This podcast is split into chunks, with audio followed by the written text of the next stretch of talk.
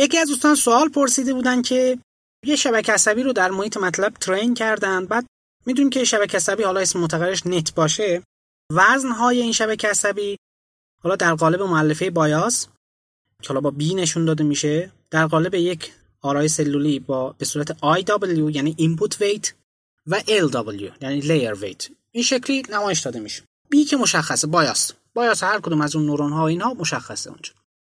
آی دبلیو وزن ارتباطی بین ورودی ها و هر نورون تو هر لایه هست و خب طبیعیه این تعداد عناصری که تو این ماتریس سلولی هست به تعداد لایه های ما خواهد بود و اغلب چون ما ورودی رو فقط به اون لایه اول وصل میکنیم، اون لایه های دیگه خالیان، صفرن.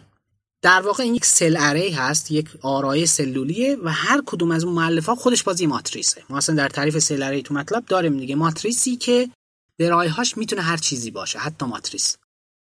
پس هر کدوم از اون آی دبلیو ها وزن ارتباطی بین ورودی و لایه های ما هستن. ال دبلیو چیه؟ ال دبلیو وزن ارتباطی بین لایه ها هست و یک سل اری مربعیه. اگه شما سه تا لایه داشته باشید این سه در سه خواهد بود.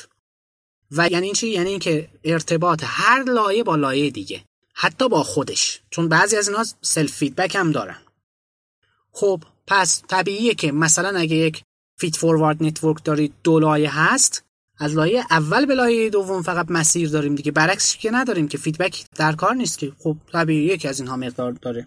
این توضیح کلی بود که در مورد ساختار اینها شما میتونید ببینید. دو آموزش‌های مختلف فرداست هم به این موضوعات پرداخته شده، ولی این چکیده همه اون موارد هست که این چند تا آرایه یعنی بی مؤلفه بایاس هر کدوم از اینا هست، آی دبلیو input weight و ال دبلیو layer weight، این سه تا آرایه سلولی مشخص میکنن که پارامترهای این شبکه عصبی چیه. حالا یه موقع شما با یه الگوریتم فراابتکاری مثلا بخواید یه شبکه عصبی رو دیزاین کنید یا اطلاعات اینو یه جا توی فایلی ذخیره کنید، دوباره اینها رو بخونید و از این مسائل، یا مثلا منتقل کنید به یه نرم افزار دیگه، فرمولش رو استخراج کنید، همه اینها به واسطه این اعداد میتونن انجام بشن که شده. هم من فکر میکنم که تو بعضی از این آموزش ها، چه آموزش مثلا خود من ارائه کردم یا آموزش های دکتر آتشپز فکر میکنم یه موردش بود، همین ترین کردن شبکه عصبی با استفاده از یه الگوریتم فراابتکاری متکی به همین توضیح هست که اینجا